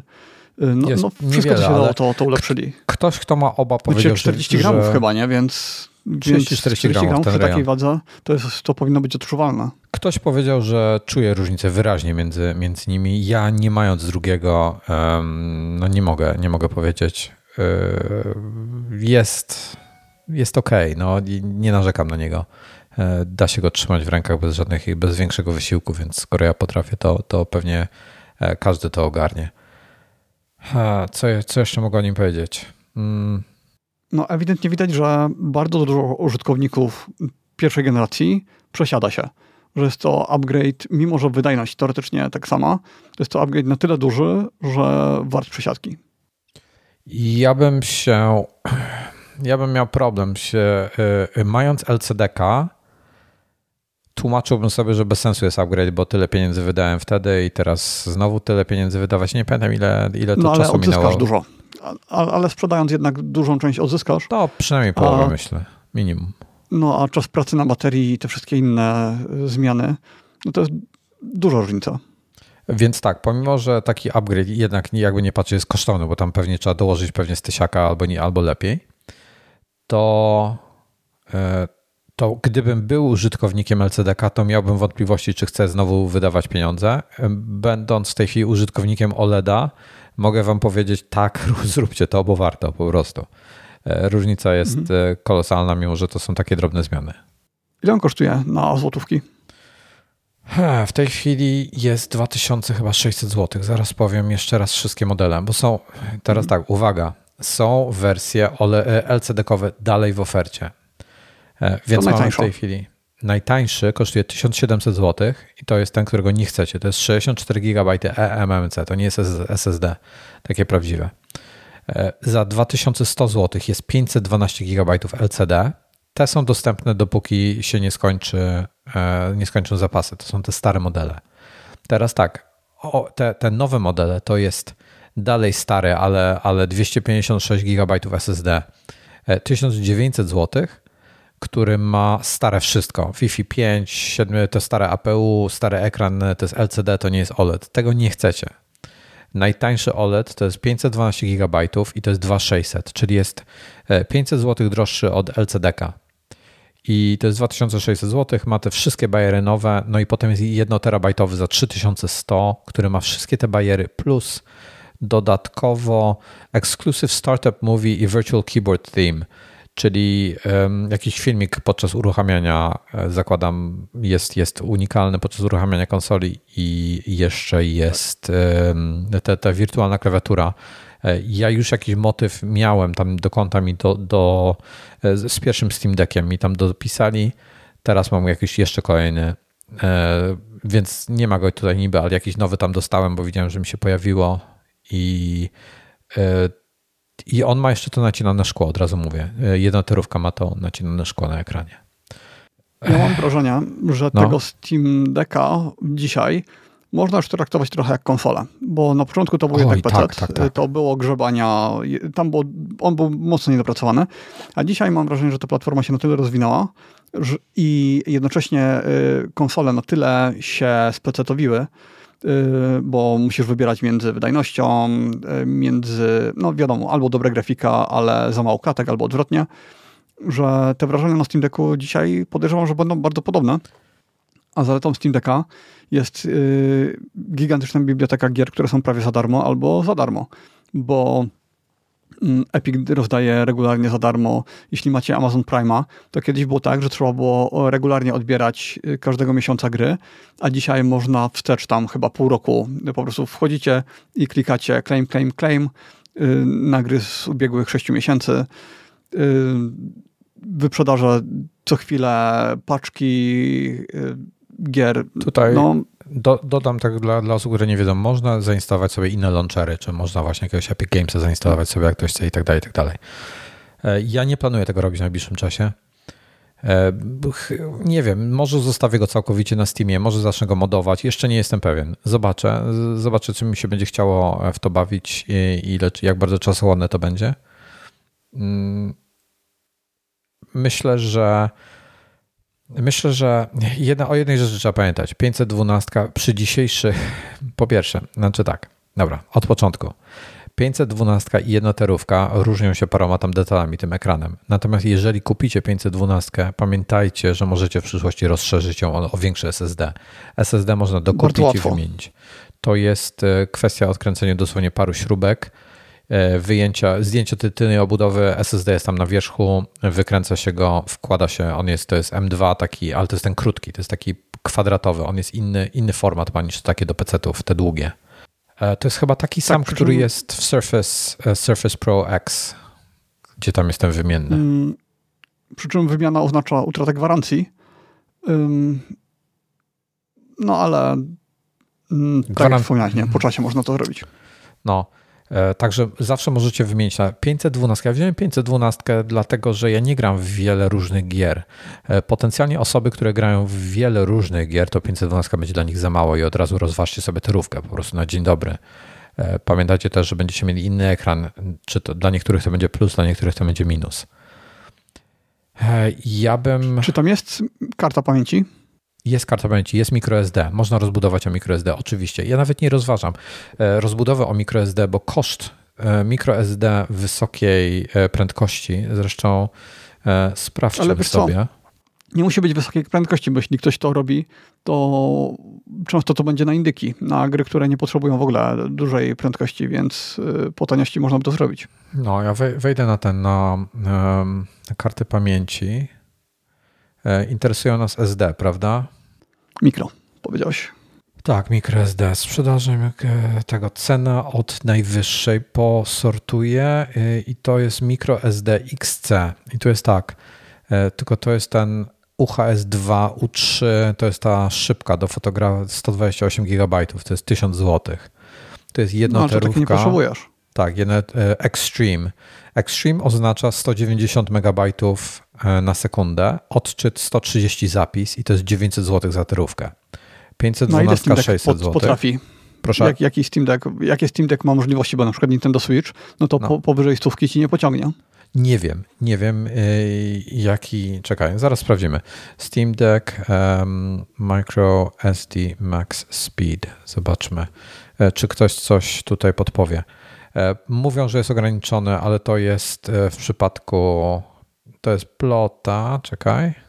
Mm, mówią, że 100 MB na sekundę, ale to jest mhm. informacja z pierwszego, więc mogło się zmienić. Mhm. Tak, ale Natomiast... myślę, że te karty to właśnie na, na indyki, nie na gry AA. Mm, nie, nie widzę informacji. UHS-1 jest na pewno. E, ok, jest wspierany UHS-1. Teraz tak, nie mamy informacji, czyli potwierdzone przez Valve jest UHS-1. E, zaraz zobaczymy. Tak, dalej jest UHS-1. E, UHS-1, możesz sprawdzić w międzyczasie e, specyfikację UHS-1, a ja 100, podpowiem 104. jeszcze. 104, 104 MB na sekundę. No, no to tu jest. Nintendo Switch, tak samo. Tak, no to tu jest. Um, to jest UHS-1. To takie karty są tanie, to one. To nie będzie drogie. No, nie takie tanie, powiem ci. E, to jest UHS rzymskie, rzymskie 1, czyli I. Mm, to są te sandyski. Sandyski Extreme, na przykład 512 to jest 600 zł, tak? 400, 400 złotych. Tu jest 250 zł, 350 zł, ale pewnie będą tańsze i wolniejsze jeszcze. Trzeba dotrzeć. 200, 105, 128. No tutaj jest słabo. To jest high endurance Extreme, z kolei. E, Extreme ma nadmiar, bo tam jest 130, więc jest jeszcze wolniejsza seria. E, SanDisk Ultra jest wolniejsza, ale największą, jakie widzę, to jest 128 w tej chwili, a to jest trochę mało. 128. No to wiesz, Lexar, czy tam jakieś inne firmy. E, ten Samsung teraz robi nowe nowe te, nowe właśnie karty microSD i tak dalej. One, one są chyba rozsądniejsze cenowo. No, także, także tyle. E, myślę, że można, można się pobawić kartą, bo wiemy ile gry w tej chwili zajmują, także ta 512 może bardzo szybko się skończyć. Tutaj Suchy podpowiada, że ten format, tak, do, do PC-ów format SSD-ków to jest, to, to, to jest 2280, e, do tego to jest chyba 2230 i zaraz to zweryfikuję, bo tak mi się kojarzy. Do Steam Decka mhm, tak, tak, to jest 2230. Jeśli dobrze pamiętam, to tak jak wspominałem, to jest ten sam, co Microsoft używa swoich tych Surface, co, co mają wymienne SSD-ki. W laptopie, laptopie 3 chyba mieli taki i w którymś z Surface mieli coś takiego. No, więc ja jestem zachwycony Steam Deckiem. Ja myślę, że biorąc pod uwagę, ile w tej chwili dobry PC, zbudowanie w tej chwili dobrego PC to jest e, koszt rzędu 20 tysięcy złotych bez monitora, no takiego tak, ale, dobrego. No tak, tak, ale dobrego nie, więc y, nie da się tego porównać do Steam Decka, bo w nie, Steam Decku grasz 720p, a tak, tak, tak. Tutaj, na dobrym PC w 4K. Tak, tak. E, oczywiście. Ale jak sobie PC popatrzysz do 4K, na... PC do 720p będzie tani. Tak, ale taki, ale wiesz, nie będziesz kupował PC do 720p. Jak będziesz kupował PC, to minimum dzisiaj 1440p, może 1080, mm. może Full HD. Ale są takie specjalne PC-ty, no. takie malutkie konstrukcje, które sobie wpinasz gdzieś tam przy telewizor, przy telewizorze i one się nadają właśnie, taki odpowiednik właśnie Steam Decka, e, jeśli chodzi o sprzęt, to takie konstrukcje istnieją. Tylko, wiesz, bardziej ludzie to kupują chyba z myślą o emulacji niż o graniu w gry y, typu Cyberpunk. Może. E, słuchaj, podpowiem Ci jedną rzecz. E, Transcend, 1 terabajtowy Transcend 2230 kosztuje 340 zł. Dellowy SSD 2230 kosztuje 600 zł. Seagate 500 zł, Corsair 400 zł. Więc wiesz co? Wolałbym chyba wymienić SSD niż kupować microSD. Mhm. Bo to jest e, podobne pieniądze kosztuje. Teraz tak. Ja myślę, że gdybym miał dzisiaj kupować PC takiego, takiej średniej, średniej klasy, żeby 1440p mi dobrze obsługiwał, bo nie chciałbym Full HD kupić, to wydałbym pewnie około 10 tysięcy złotych. To jest takie. Myślę, że, hmm. że w 10 bym się zmieścił z sensowną konfiguracją. No, może nawet mniej, może około 7, ale no, co, co, coś koło tego, tak. No. E, więc tutaj preferowałbym do wielu zadań preferowałbym PC-ta, natomiast jako uniwersalna rzecz, gdzie chcę trochę bardziej lightowo pograć nie chcę mieć skrzyni, nie chcę mieć monitora, nie chcę mieć dużego Steam Deck, to jest taki no-brainer. To jest pod tym względem jedna z najfajniejszych konsol. Ogromny wybór gier, praktycznie wszystko na tym pójdzie. Tam 15 tysięcy tytułów chyba jest według ProtonDB dostępnych. E, nawet Baldursa na tym odpalisz. Rewelacja. Bardzo, bardzo mm, Zastanawiam się jeszcze. Pamiętam, znajomy bardzo narzekał na tego Steam Decka mm, pierwszej generacji, że jak go podpinał do, do telewizora, to opóźnienia były. To znaczy kontroler miał, po prostu robił coś, a na ekranie akcja działa się z opóźnieniem. I jak tam googlował, to się okazywało, że generalnie problem jest bardzo powszechny. Niektórzy go mają, nie wszyscy, ale jest to coś znanego. Hmm. I zastanawiam mnie, czy to wyeliminowano, no bo jednak podczas grania mm, co się, i, i na telewizorze, no to to jest bardzo ważne. No input lag zwiększony tak wybitnie. Ale, ale w, w, w, czym input lag był zwiększony? W sensie całkowity? Czy, czy miał jakiś konkretny problem z kontrolerem zewnętrznym? Czy e, wiadomo... wiadomo... Chyba, nie za, chyba niezależnie czy z kontrolerem, chyba nawet na tym kontrolerze wbudowanym. Już nie pamiętam. Wiem, że y, robił coś i na ekranie to się działo z opóźnieniem, które było na tyle duże, że irytowało. Ja na razie go nie planuję podłączać, bo um, nie mam nie mam kontrolera do niego zewnętrznego, żeby mógł grać. Czy ja mogę go podłączyć po kablu i grać na, grać na samym tym Steam Decku? No myślę, że tak, tylko zasilanie musiałbyś... Mm, fajnie byłoby mieć jednocześnie i zasilania, więc nie wiem jak tam telewizor, czy on ma power delivery jakieś przy okazji. Mm, no bo nie, wtedy byś mógł odpalić go w tej maksymalnej e, mocy. To byłoby HDMI. Mhm. To nie mam power delivery. Ale mogę się. Hmm. No to osobno zasilanie. Nie wiem, czy pójdę. Mam jakiegoś tam huba. E, no to będę hub wspiera chyba 4K30 tylko. Pad to tam jakiś wielki problem nie jest. E, pada sobie. Z, a, no przecież masz do Switcha. No mam do Switcha teoretycznie. Z donglem, prawda?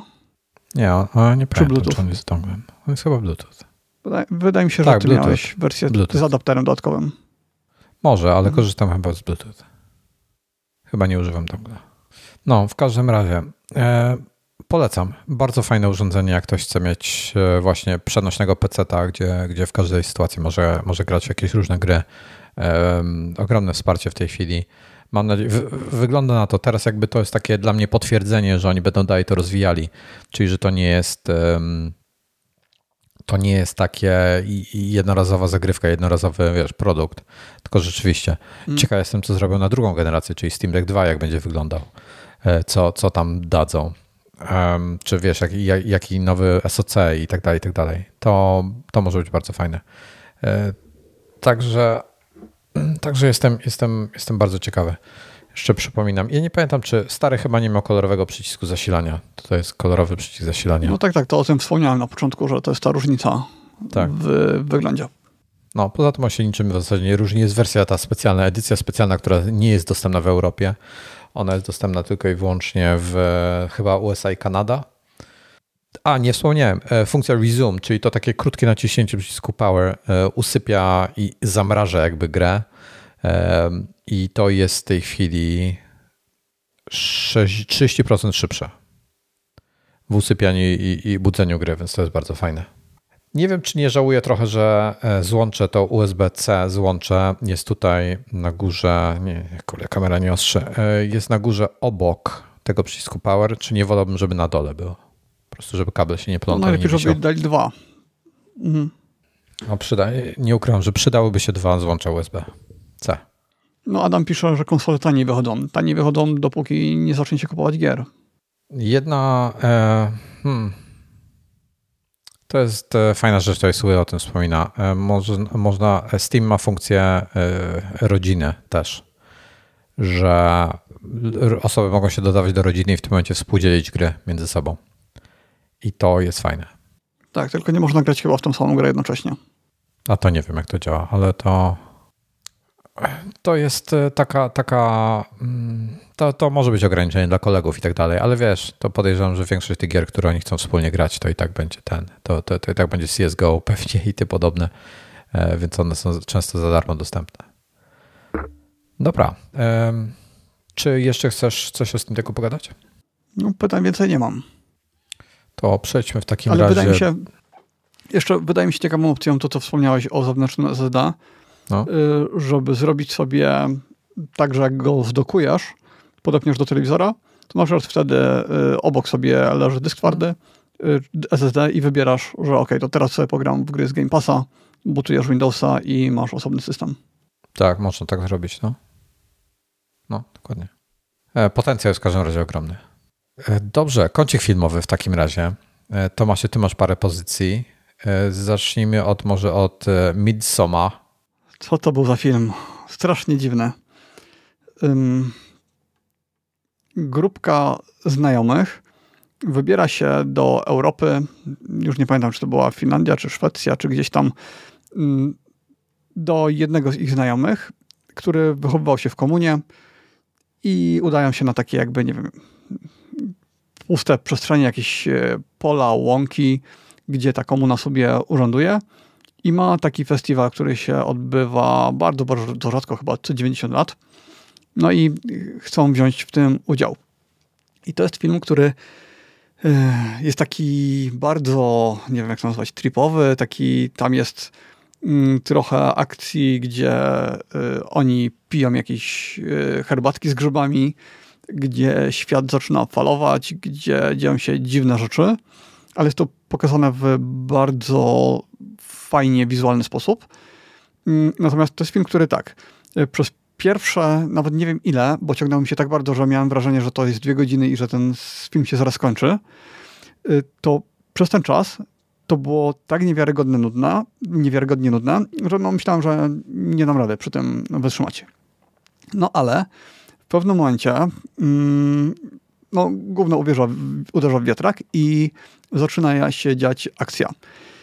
I ja właśnie byłem przekonany, że to już na zakończenie jest, a się okazało, że to jest druga połowa filmu, albo może nawet y, więcej. Więc musiałbym sprawdzić, ile ten film trwa. Czy mi się on tak bardzo ciągnął, czy może on po prostu ma tam, nie wiem, trzy godziny. Mm, to zaraz to, zaraz to sprawdzę.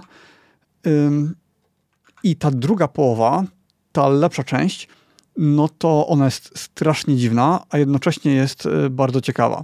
Bo wtedy y, zaczyna się okazywać, że w tej komunie, no jakie oni tam mają zwyczaje, na czym polega ten y, cały rytuał, bo oni tak za bardzo nie wiedzieli, na co się piszą, co, co to będzie. I no nie chcę spoilerować. Jest to jeden z dziwniejszych filmów, jakie widziałem.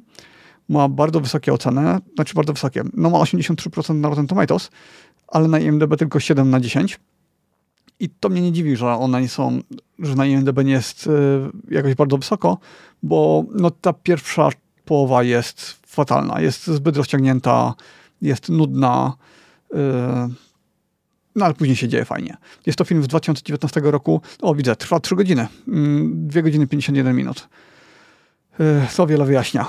Mm, I jest na Netflixie, nie wiem, czy wspomniałem. Tak. Mm. E, link, e, który Netflixowy, który podałeś, nie działa. Nie, nie mogę znaleźć polskiego linku do Netflixa, żeby działał prawidłowo, e, więc zapodam do link do Wikipedii, będzie w opisie. Okay, um, czyli być może w Polsce na Netflixie nie ma. Mo, może go nie być. Um, polski tytuł w ogóle, jest polski tytuł. Polski tytuł to jest Midsommar, pisze się, bo to jest, zakładam, że duńska albo szwedzka pisownia, czyli um, środek lata. E, kropka w biały dzień, tak jest polski tytuł. E, jest to e, klasyfikowany jako amerykańsko-szwedzki horror, XIX rok. Grają w nim Florence Pugh, to jest siostra Scarlett Johansson z tego filmu Marvela Czarna Wdowa. Ona genialna była w tej roli. W ogóle bardzo fajna dziewczyna ponoć. I gra Jack Rayner, którego znacie z tego filmu Jezu. The Peripheral na Amazonie, z serialu The Peripheral. To był brat głównej aktorki, głównej, e, która gra, grała główną rolę. E, I Will Poulter, którego znacie również z Marvela, którego bardzo nie lubię. Mm, nie wiem, czy wspomniałeś, jest tam taki Jack Raynor, Jack który Raynor, jest tak. totalnie tak. tak Chrisem Prattem w wersji, która nigdy nie poszła na siłownię. Tak cały czas miałem wrażenie, że, że to jest kolej no to jest, z to tego. Jest, to jest brat tej, to jest brat, brat przecież tej, jak on się nazywa? To jest The Peripheral, co grała. I brat, on grał w te gry VR i ona była lepsza od niego. A no to, to tam już mocno inaczej wyglądał. No to, to jest, ale to jest ten sam aktor. Mhm. E, dobrze. E, teraz tak. E, chyba, że coś jeszcze chcesz dać, przepraszam. No nie, w tym temacie nic, bo nie chcę nic polować na temat fabuły, bo to jest twist, co tam się dzieje, więc lepiej nic nie mówić. Ja chętnie obejrzę, bo Florence Pugh, ona strasznie fajna była w tym właśnie, w, jak on się nazywa, no, Czarna Wdowa. Jej postać tam się nazywała, jak jej się postać nazywała? Pamiętasz? Nie wiem. Jelena. O, to była Jelena. Genialnie grała tam. I grała jeszcze w tym serialu, grała z e, Hawkeye. Też Jelena grała. Świetna, strasznie mi się podoba. Um, złap mnie, jeśli potrafisz. No bo dobra, to mogę kontynuować. Złap, złap mnie, jeśli potrafisz, potrafisz jest... catch me if you can. Tak. E, dla mnie to jest jeden z lepszych filmów, jakie w życiu widziałem. Ja generalnie lubię filmy oparte na prawdziwych historiach, a to jest y, historia jednego chyba z pierwszych y, con artist, nie wiem jak to, nie con art, no tak, con artist, y, kanciarzy, jakby to powiedzieć, oszustów, takich, który podrabiał czeki w Stanach Zjednoczonych i mm, podrabiał mm, swoje profesje, podrabiał, ca całego życie było sfejkowane. Gra go DiCaprio mm, i E, ale, ale koleś, młody który... to był, co? Inny zupełnie. No, to, bo to jest film, nie powiedziałem, ale on ma 20 lat. 20 e, lat temu był nagrany. I to jest historia jak kolesia, który stwierdził, że właśnie sfejkuje sobie życie, e, wymyślił sposób, jak podrabiać czeki w czasach, kiedy one nie były zbytnio zabezpieczone, więc było to bardzo łatwe do zrobienia. I właściwie dzięki niemu, dzięki temu, co on robił, no to zaczęto wprowadzać poważniejsze zabezpieczenia. I to jest historia tego, jak wyglądało jego życie i pościgu za nim, które prowadziło FBI. Chyba to było FBI, już nie, nie pamiętam. Chyba tak. Mm. E, był tam taki jeden agent, który specjalnie dość mocno się poświęcił temu e, pościgowi. agent, agent Carl, którego grał Tom Hanks i tak to jest agent FBI. Mm, nie wiem, czy wspomniałem, że jest to dla mnie jeden z najlepszych filmów, jakie widziałem. Y, I to jest film, który moim zdaniem bardzo, bardzo warto zobaczyć. Y, chociażby też, żeby poznać tą historię, no bo ona jest, sama historia jest interesująca. To jest y, opowieść o człowieku, który na przykład był lekarzem, a jednocześnie nigdy nie ukończył żadnej szkoły medycznej, uczył się medycyny z seriali i był pilotem i jednocześnie ale nigdy Też nie latał. nie mając żadnego wykształcenia. No tak, tak. Y, był jako trzeci pilot. Y, został pilotem głównie po to, żeby chodzić w uniformie pilota, dlatego że ludzie w mundurach cieszyli się zaufaniem, więc jeśli wręczał e, czek, to bardzo łatwo było odwrócić uwagę i bardzo łatwo było zyskać zaufanie. Y, kiedy robił to jako osoba ubrana tak, no, po plebejsku, to był w stanie zdziałać dużo, dużo mniej. E, no i on tam tych profesji miał kilka w swojej, swojej karierze i prowadził bardzo ciekawe życie. Mm, I to jest historia, jak to wszystko się. No nie wiem, czy spoilować zakończenie, bo to jest historia. Nie, nie, nie spoiler. Znana, ale być może. Bo, no. Nie, to, to jest Spielberga film. Dodam, że Rotten Tomatoes 96%, e, krytyków 89% widzów, co jest w ogóle skandal, że tylko 89%. Zgadzam się. No. E, obejrzyjcie. 2002. E, rewelacja film. Naprawdę polecam. Jest za 10 zł na Apple TV do wypożyczenia. Tak jest. E, hmm. Właśnie patrzę, ja, ja go że... oglądałem chyba trzeci raz. No? Drugi albo trzeci raz. Okay. I to jest taki film trochę jak chyba Wilk z Wall Street, do którego pewnie jeszcze w życiu parę razy wrócę. Ja jeszcze do niego muszę wrócić. I jest na Netflixie w Polsce. Jak macie Netflixa, to możecie go tam obejrzeć rzeczywiście 10 zł na Apple TV do 9,99 dokładnie do wypożyczenia. Możecie go kupić sobie za 40 z kolei. No, ale świetny, świetny film, naprawdę fajnie opowiedziany. Tom Hanks gra bardzo fajnie też. E, bardzo polecam. Ja mam dzisiaj tylko, ja mam krótko. Game of Thrones sezon drugi, sezon trzeci. E, to jest... Rewatch. Rewatch, tak. sezon drugi, sezon trzeci, takie, takie luźne przemyślenia. To jest tak. Gość, nie będę mówił, wszyscy pewnie oglądaliście grę o Tron, ale jeżeli nie oglądaliście, to nie będę spoilował. Gość, którego nienawidzę, nie żyje. Wszyscy chyba, którzy oglądali, wiedzą o kogo chodzi. Najbardziej znienawidzona postać. Um, psychol się ujawnił już, ten, ten e, Benkart e, Boltona, który jest po prostu, on tak genialnie gra, on jest takim psycholem, że się w głowie nie mieści. E, to jest, to było fajne. Mm, co jeszcze? No i oczywiście Czerwone Wesele było bardzo mm. unikalne podejście do, do wesela i no i to wszystko fajne. No i pojawił się ten, pojawił się oczywiście, kurczę, jak on się nazywa teraz? Wczoraj pamiętałem, dzisiaj mi wyleciało. Ten, co grał, a Pedro Pascal, oczywiście. No ale jest już zauważalna ta różnica w realizacji, prawda? Między pierwszym sezonem a trzecim to już pewnie widać bardzo mocno, jak budżet, jaki został tak. wpakowany. W, w pierwszym sezonie było bardzo dużo ciasnych kadrów, jak wspominałem wcześniej. Wiesz co, nie czuć było taniości, tylko czuć było taką, ja czułem przynajmniej taką mhm. klaustrofobię przez to, że wszystkie kadry były ciasne, żeby nie było widać tego, co jest w koło, bo nie mieli kasy na to, na to w koło. E, I, a tutaj jest ok, tutaj już jest, jest e, bardzo dobrze zrobione. No. E, świetne. Ja, Aria, w ogóle cały wątek Arii, Arii, a Jezu, ciężko jej imię wymówić po polsku, czy odmienić. Aria jak z Tywinem wchodzi, jak są w Harrenhal gdzie ona jest e, jego e, podczaszym, to się chyba tak nazywa, e, i tam mu usługuje, to ten cały, ta, ta cała relacja między nimi jest świetna. To strasznie mi się podoba. No i w ogóle Aria jest moją ulubioną absolutnie postacią w, w tej całej serii, więc genialny. No generalnie Gra o Tron, gdyby zrobić listę seriali, które każdy powinien zobaczyć, to myślę, że Gra o Tron byłaby na tej liście. No, ja kiedyś bym powiedział jeszcze, że przeczytajcie książki, ale Mhm. Mam taki żal do, do George'a Martina, że, że nie musicie.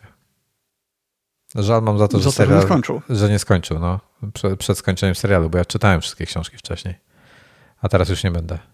Czy pisanie o Nedzie Starku w aspekcie Game of Thrones to spoiler po tylu latach? Zawsze się śmieją z tego Shona Bina, który odtwarzał Neda Starka, że on zawsze w każdym filmie ginie. Jest tylko garstka filmów, w których nie umarł. Dobrze, tyle. Ja mam coś jeszcze. No, właśnie, właśnie przypomniało mi się, bo chyba o tym jeszcze nie mówiłem, ale muszę się upewnić, muszę przejrzeć. Czy mówiłem o Igrzyskach Śmierci, ale o drugim filmie. Mówiłem tylko o pierwszym, prawda? O Rewatchu pierwszego, o, pierwszym, o drugim tak. Tak, jak zobaczyłem drugi, to mam wrażenie, że oglądałem go pierwszy raz, bo nie pamiętałem z niego nic. Mm, I to jest znowu podzielone na tak, że ogromna y, że ta cała walka, ta, mm, ten taki Fortnite, gdzie y, postacie walczą przeciwko sobie. To jest tylko chyba połowa filmu, a bardzo duża część odbywa się na początku poza samą walką. Y, I mam wrażenie, że jest y, lepiej zrealizowany, że y, wizualnie jest lepiej zrobiony. Nie powiedziałbym, że jest ciekawszy, że jest lepszy, ale mm, to jest film, który jest serialem. To znaczy, on się w takim momencie urywa. Y, zakończenie jest takie, że to, to jest nie do uwierzenia, że w kinie można było coś takiego A inwazja? Chociaż Duna też taka. Inwazja drugi sezon jak urwali? to serial. No tak, no, ale, no ale, serial, ale też chodzi. urwali serial w połowie, tak jakby był tego, tak jakby był, wiesz, jakby ale miał za tak być kolejny odcinek. No tak, tak, ale w serialach jest to w miarę powszechne. A żeby film tak urywać, no to okej, okay, dzisiaj mamy Duna, która ma trzy części, i będzie mieć trzy części. Będzie mieć I są jakieś takie bardzo, po, jakieś takie bardzo pojedyncze przypadki. No to się okazuje, że to jest jeden z tych przypadków. Mm, więc będę musiał koniecznie teraz włączyć e, kontynuację, która jest podzielona na, na dwie części, yy, ale tam już jest oficjalnie po, powiedziane, że jest part 1 i part 2. Tylko zastanawia mnie, czemu w tym przypadku yy, tego tak nie zrobiono, bo to ewidentnie, no, gdybym przestał oglądać w tym momencie, po zakończeniu, to ja nie wiem, jak ten, jak ten film się kończy. Bo tak jakby ktoś wziął i po prostu w losowym momencie, nie? Okej, okay, to tnij tutaj. Mm, nie, no. nie lubię takich mm. zakończeń, bo film traci... E, ciężej zapamiętać, kiedy, gdzie jeden film się kończy, gdzie drugi się zaczyna wtedy. Mhm. To znaczy, tam było bardzo ważne wydarzenie, mm, które faktycznie e, rozdziela tą część od kolejnej. Natomiast to jest taki cliffhanger, że w filmach się takich rzeczy raczej nie spotyka. I co? Jakie wrażenia nie, ogólnie po da, drugim serialu, po drugim odcinku? Takie, że dalej nie rozumiem fenomenu tego. Okej, okay, pom sam pomysł jest ciekawy, no ale jego realizacja wydaje mi się taka sobie, że to jest, mm, to jest bardzo średni film, e, ale z racji tego, że ten pomysł na świat jest interesujący, e, na to, że są to dystrykty, które walczą ze sobą e, co roku i tak dalej, jak, jak tam świat się rozwinął w takim kierunku, to to jest na tyle ciekawe, że chciałbym zgłębić tą historię i z tego powodu oglądam, a nie dla głównych bohaterów. Kiedy wychodzi ten, ten no, nowa część tego? Już jest. A już wyszła? Chyba tak, bo jak byłem w kinie, yy, kiedy to było miesiąc, niecały miesiąc temu, to była reklama przed tym, że za tydzień się pojawia, więc powinno już być. Ja nie do końca jestem, e, jestem pewny, jak to wpływa na, czekaj, film series, ok, jest. Ja nie do końca um, rozumiem, bo, bo oni, ten ostatnia to część to była... To, to, się dzieje lata temu, y, ten, to co jest teraz w kinach. A, to jest prequel, tak? Tak, okay, bo były cztery filmy dawno, wcześniej. Dawno temu. Był e, mhm. e, Hunger Games, potem Catching Fire, Mockingjay Part 1 i Mockingjay Part 2. I miałem wrażenie, że to się zakończyło wszystko na tym Mockingjayu Part 2 już. I szczerze mówiąc, takie trochę naciągane to wszystko było tam na koniec. Dla mnie nic specjalnego. A nic o tej części nie wiem, nawet nie wiem, czy chcę to oglądać. Mm, chyba ma dobre opinie. Mm, podobno wyszła też książka ostatnio i książka, książka lepsza od e, filmu. Okej, okay, czyli to jest adaptacja e, książki. Nie, nie, chyba nie. Jest. E, Właśnie książka powstała później. Nie, e, nie. Jest e, adaptacja, screenplay jest zrobiony przez Michaela Leslie i Mike, Michaela, e, Michaela Arnta na bazie The Ballad of Songbirds and Snakes Su Suzanne Collins. Jest prequelem do Hunger Games 2012. Tak jest według Wikipedii, że powstało to na bazie książki. Mm, a nie, że to podąża za wydarzeniami z książki? Dobra, przeczytam. Czekaj, może jest po polsku. Zaraz zobaczę. Nie ma wersji polskiej, przeczytam po angielsku. Bo ja nie patrzę na to, ja patrzę na to, to jest w Google. Ja Ach, patrzę na Wikipedię. The Hunger Games, The Ballad of Song and Birds and Stakes to jest uh, dystopian action film z 2023, amerykański, bla, bla, bla. E, reżyserem jest Francis Lawrence. I screenplay jest, e, a, i jest na bazie screenplaya, czyli scenariusza Michaela Leslie i Michaela Arnta, bazujący na, um, jak jest novel po polsku? Um, Noweli. E, powieść. Bazujący na powieści z 2020 roku The Ballad of Songbirds and Sticks autorstwa Suzanne Collins. Więc... Z którego roku? 2020, czyli 3 lata temu. Czyli to wszystko jest świeże. Mm, a ja myślałem, że Hunger Games te są coś tam to, że wyszło wcześniej niż 2020. Książka, ta balada Songbirds i Snake'ów wyszła 2020 według a, Wikipedii. Teraz, dobra, ja myślałem, że ta ballada to jest ten mm, trzeci film, a to jest ten najnowszy. To już wszystko jest. To jest ten najnowszy, tak, tak. Mhm. Tak, Susan Collins jako prequel wypuszczony został 19 maja 2020. Jest dostępny okay, audiobook. To, to ja już rozumiem. Po prostu jak ja y, słyszałem, że ta książka jest dobra, to wtedy jeszcze filmu nie było w... Tego najnowszego filmu jeszcze nie było w kinach. I to dlatego y, tak y, myślałem. Hunger Games mi się Hunger Games mi się podobało. E, w sensie takim, że e, ten początek pierwszego filmu gdzie były te dystrykty, gdzie się poznawało ten świat. Ja lubię poznawać nowe światy, jakieś nowe, wiesz... No tak, tak. E, takie... Świat był ciekawy. Natomiast potem, jak już w zasadzie zaczęły się te wszystkie te, te walki i tak dalej, trochę na początku ta, ta sama walka między, między tymi uczestnikami była ciekawa. Mm, było tam, ale tak naprawdę już pierwszy film był jeszcze ok, bo był, był czymś zupełnie nowym, ale potem już kolejne filmy już mnie tak nie, nie wciągnęły. Były dużo słabsze od pierwszego. Znaczy, nie były słabsze od pierwszego, miały mniejsze, mniejsze wrażenie na mnie zrobiły niż pierwsze. O. I potem w zasadzie już takie straciłem na tym zainteresowanie, szczerze mówiąc, e, po, po tym pierwszym filmie. Fajnie było jakby zakończyć to opowiadanie, dowiedzieć się, co, co tam się dzieje i tak dalej, ale nie jest to coś wybitnego, powiem, powiem tak.